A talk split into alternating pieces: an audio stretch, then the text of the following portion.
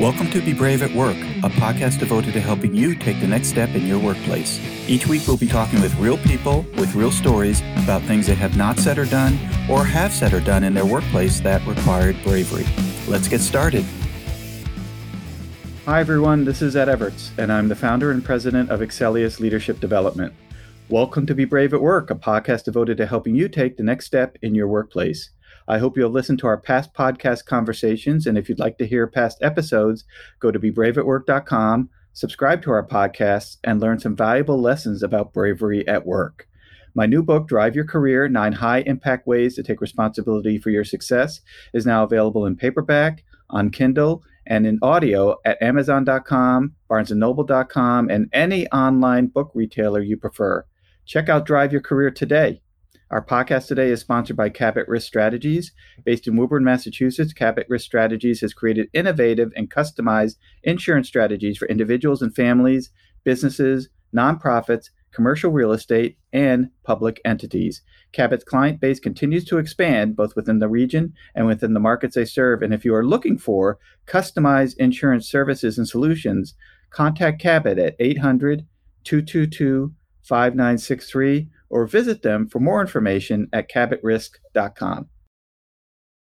Welcome back to part two of our conversation with Richard Boyatzis. Richard is the Distinguished University Professor of Case Western Reserve University and professor in the Department of Organizational, Behavior, Psychology, and Cognitive Science. He also has a BS in Aeronautics and Astronautics from MIT and an MS and PhD in Social Psychology from Harvard University. Using his intentional change theory, he studies sustained desired change at all levels of human endeavor, from individuals to country change. He began research on helping and coaching in 1967 and began coaching executives in 1969. About 30 years ago, Richard launched a series of longitudinal studies on coaching, followed by three functional magnetic resonance imaging and two hormonal studies of coaching processes that are more effective in helping people be open to change than typical approaches.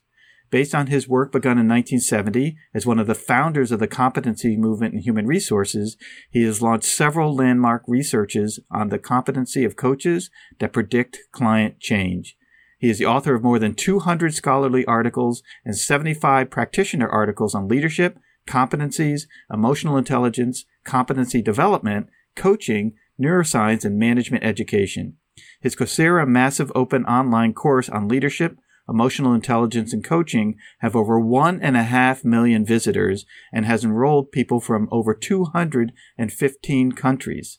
His nine books include The Competent Manager, the international bestseller Primal Leadership with Daniel Goleman and Annie McKee, Resonant Leadership with Annie McKee, and one of my personal favorites, a book I just read, Helping People Change, Coaching with Compassion for Lifelong Learning and Growth with Melvin Smith and Ellen Van Oosten.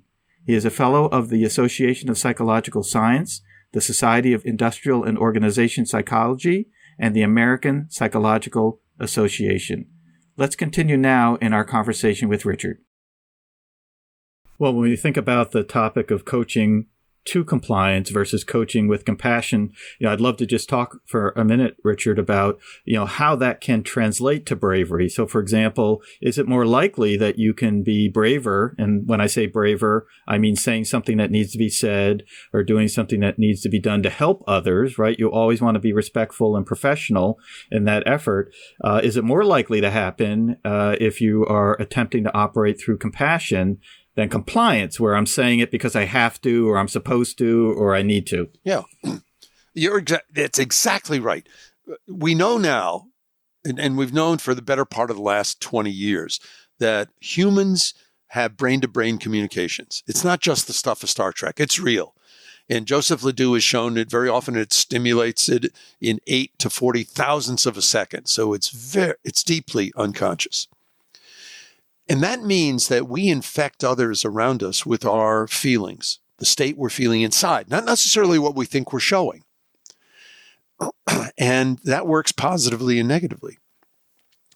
If you're feeling um, hesitant, if you're feeling cautious, if you're feeling, mm, I don't know if this is worth the risk, your client's going to pick it up. If they're feeling it, you're going to pick it up.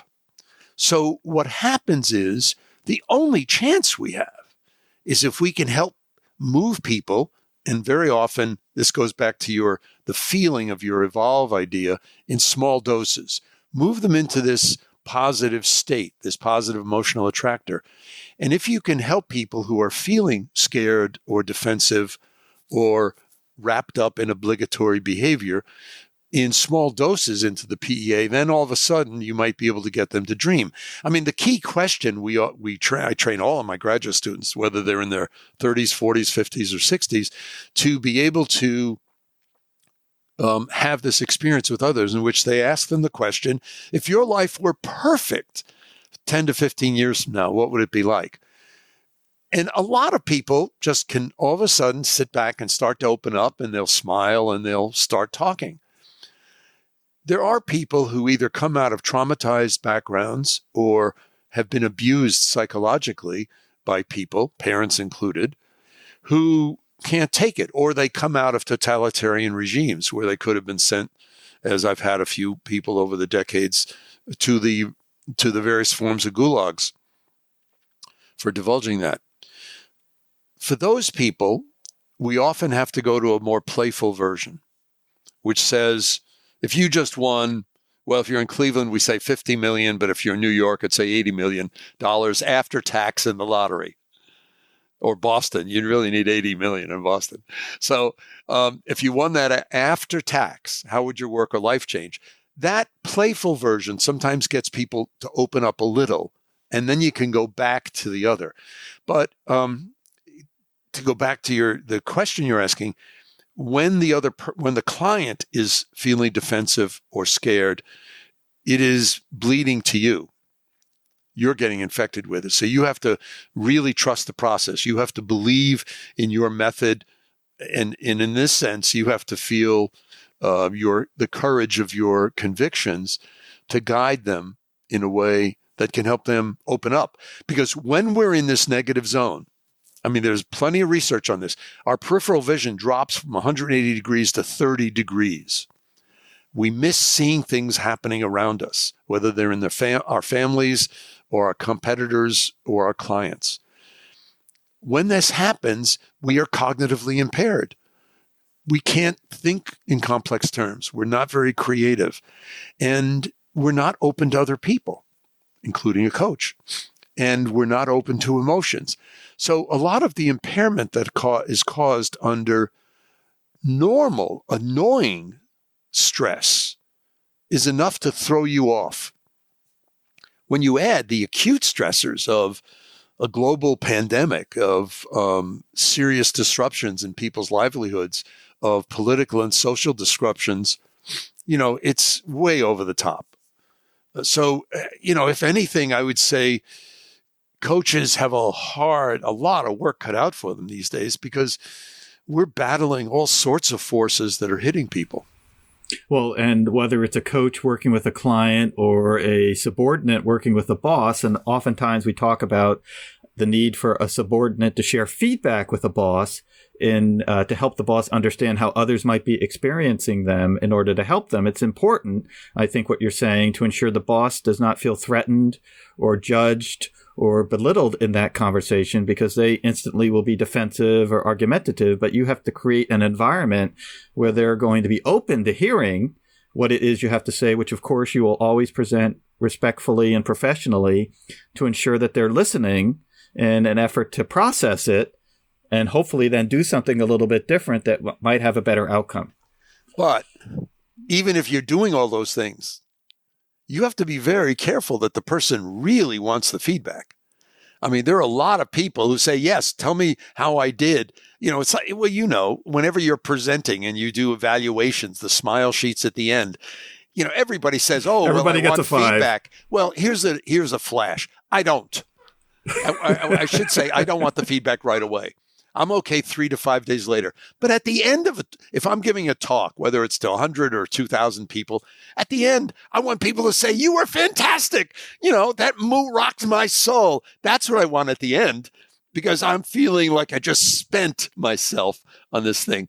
A few days later, I can sit down and look at the feedback and say, Okay, I've got to adjust something.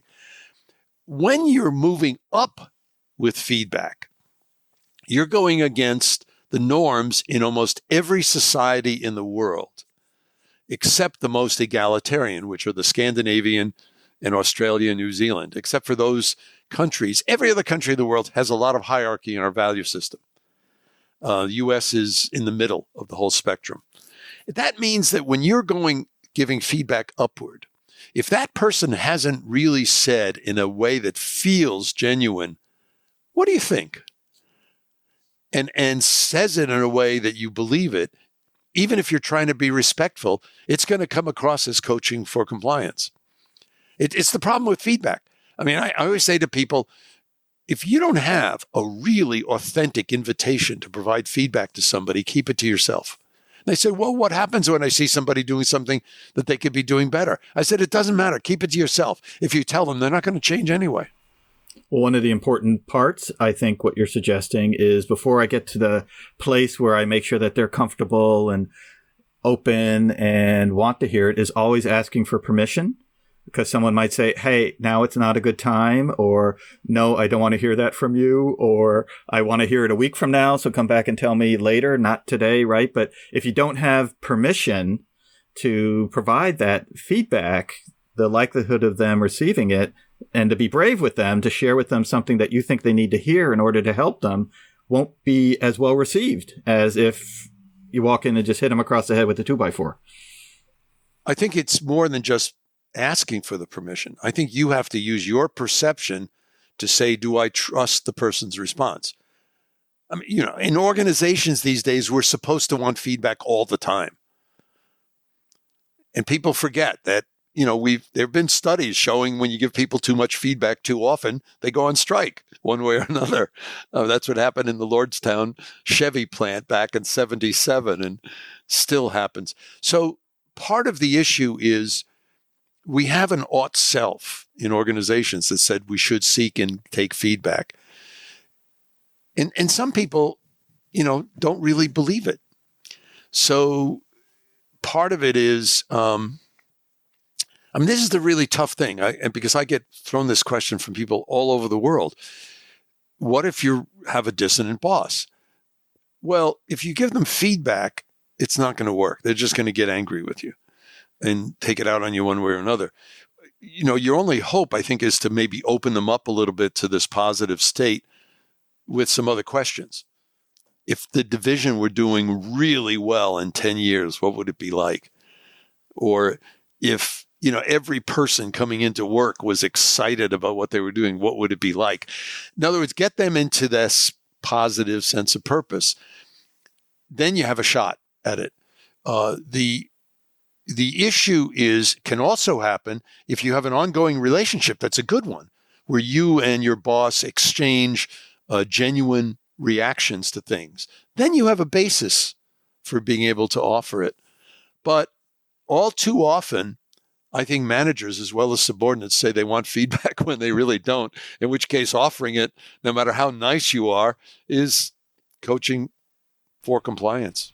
Right. And, you know, I think uh, this concept of the word ought uh, is, and you could probably reflect on this better than I can, but coming from 25 years in corporate America and then working in different organizations as a coach, ought is very deeply rooted in most organizations. This is how you ought to be. Here's a policy manual on how you ought to be. Here's a rule on how you ought to be. These organizations are flooded with behaviors and mentalities and perspectives on how you ought to be, not how you want That's to exactly right. Look look at the performance review. There was a reason pre-COVID people started t- talking about dumping performance reviews. I, I thought that was a little too much, t- too far, but because people have a right to know how they're doing, but very often you don't have to tell them, you should just ask them. But anybody Anybody who's done consulting in the last 50 years has said to people, because I've had this conversation with unbelievable numbers of um, CEOs and executives of Fortune 500 companies, do not combine the review of performance with the development plan because nobody's listening by the time you get there. And it's all ought self. I mean, so when you say, okay, what are you going to do about it? People literally put their fingers in their ears. and that robs the usefulness of reviewing how you did and the usefulness of a development conversation. So my recommendation is have them both, but don't do them at the same time. Don't do them, you know, do them as many months apart as you can.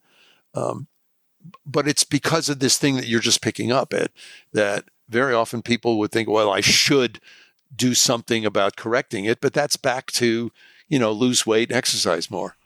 There you go. There you go. Richard, we ask all of our guests to share a story from their past where they did not show bravery and the impact and influence it has had on their career. And I'm wondering if you have a story such like that that you'd love to share with our audience. One of my doctoral students, who's now faculty at the University of Utah, Kylie Rochford, went to a conference. This is about 10, 12 years ago. And she came back and she said, I heard a phrase in one of the presentations that describes you and describes me professionally going all the way back to 1967. And she said, You don't operate on the leading edge, you operate on the bleeding edge. and she knew that I have basically gone through a series of now, I'm in my fifth cycle of confronting. I mean, it's like when I first started working with McClelland and creating the competency research. And, you know, we, we kicked off this whole movement, but we didn't know that. And it wasn't until the mid 80s, that started in 1970. By the mid 80s, people started saying, well, yeah, competencies can be useful. By the 90s, it was considered a norm. But I got to tell you, those first 10, 15 years, I spent a lot of time giving a lot of talks in even academic settings, nevertheless practical settings, in which people, you know, were trying to shout me off the stage. You know, and then I shifted. So I keep shifting. The the battle with emotional intelligence has been the same thing. Uh, now the battle with coaching is similar, um, especially if we're trying to encourage people to coach in this more positive, caring way.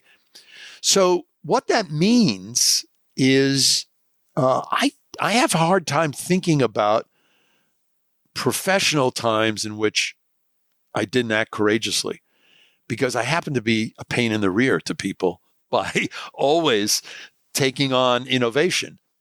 And uh, the net result is I think I spent a lot of time trying to make sure I was my own boss. I mean, I, you know, within two years of working for the research consulting company, I ended up being the CEO, not because I wanted to, but because uh, we had a crisis and uh, the founder asked me to take over you know, and then I didn't step into academia until I had tenure, which is kind of like being your own boss.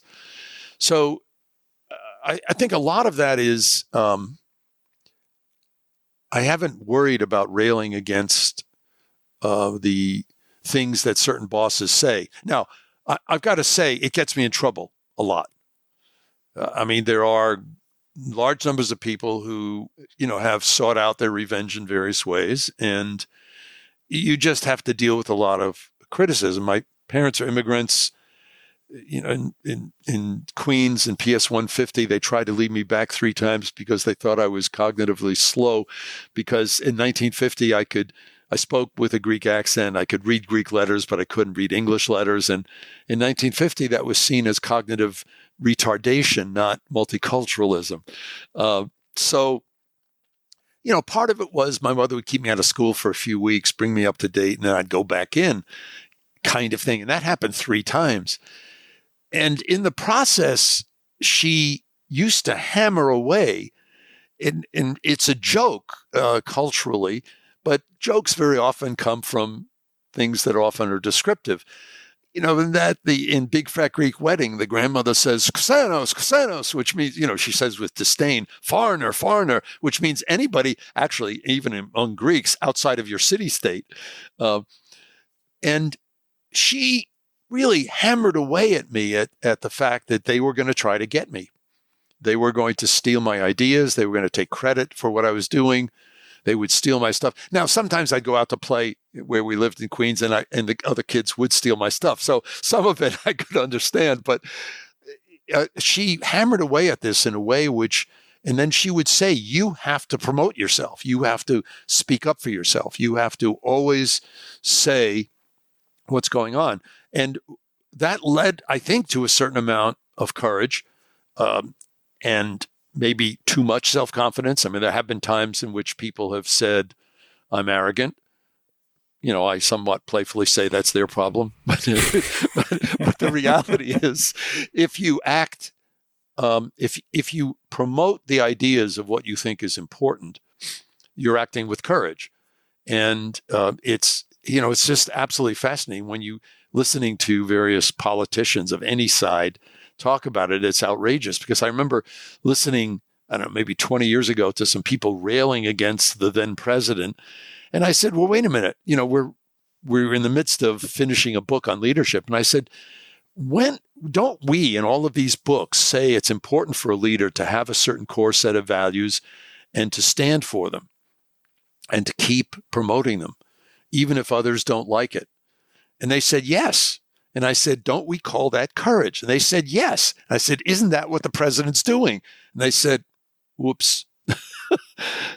so part of the problem is you it's received as courageous or absurdity depending upon the receiver's values. Uh, well, for our, yeah, sorry. No, go, I was just going to say for our listeners, Richard, just uh, in my our final question. You know, what advice might you have when you look back in your career? And it sounds as though you have been brave and courageous entrepreneurially by saying what you want to say because you believe in what you want to say, which is a whole nother podcast, which has to do with if you believe it, then it is worth saying. Uh, what advice, you know, one or two pieces of advice might you have for people who are looking to be braver and what can they do in order to achieve it? One is I think you need a sense of purpose. I mean, we're here, we have a special gift of our God, life. And we're not here just to consume oxygen. We're here to do something, to be something, to, even if it's being a loving member of a family, that is a major contribution to other people's lives, uh, to pets, to dogs or cats.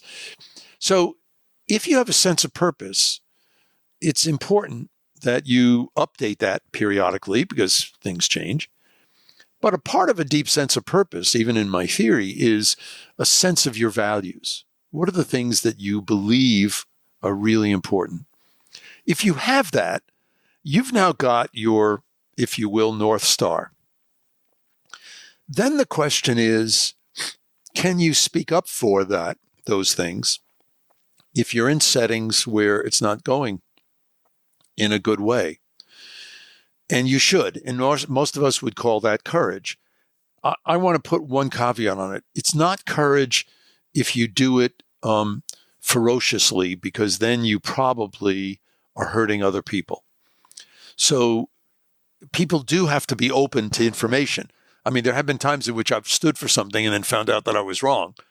And in those moments, I have to say very loudly, just as loudly as I might have said the, the other things, I was wrong. I take it back.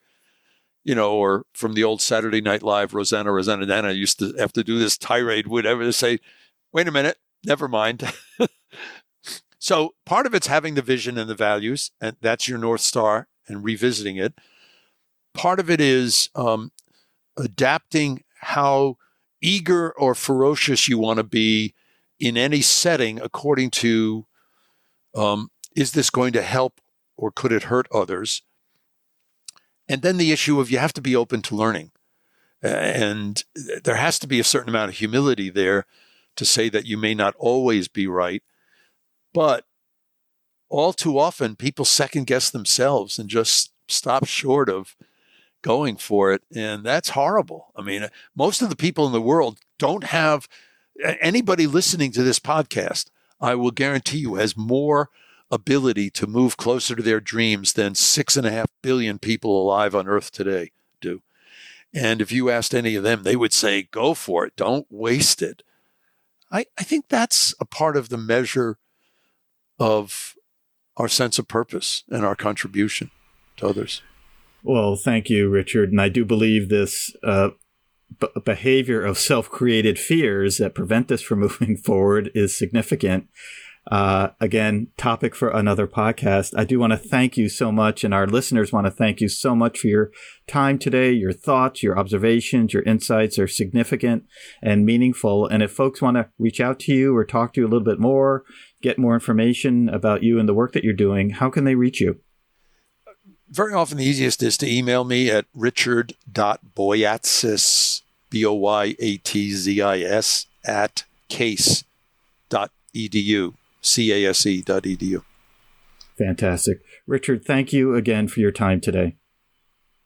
And I just want to remind people of your book, Helping People Change. Again, I read it and I thought it was fantastic. I highly encourage folks to pick it up and really uh, deep dive into the content because it is potentially life changing. And to our listeners, thank you for joining us today. And we hope you join us on our next podcast conversation as we further explore being brave at work.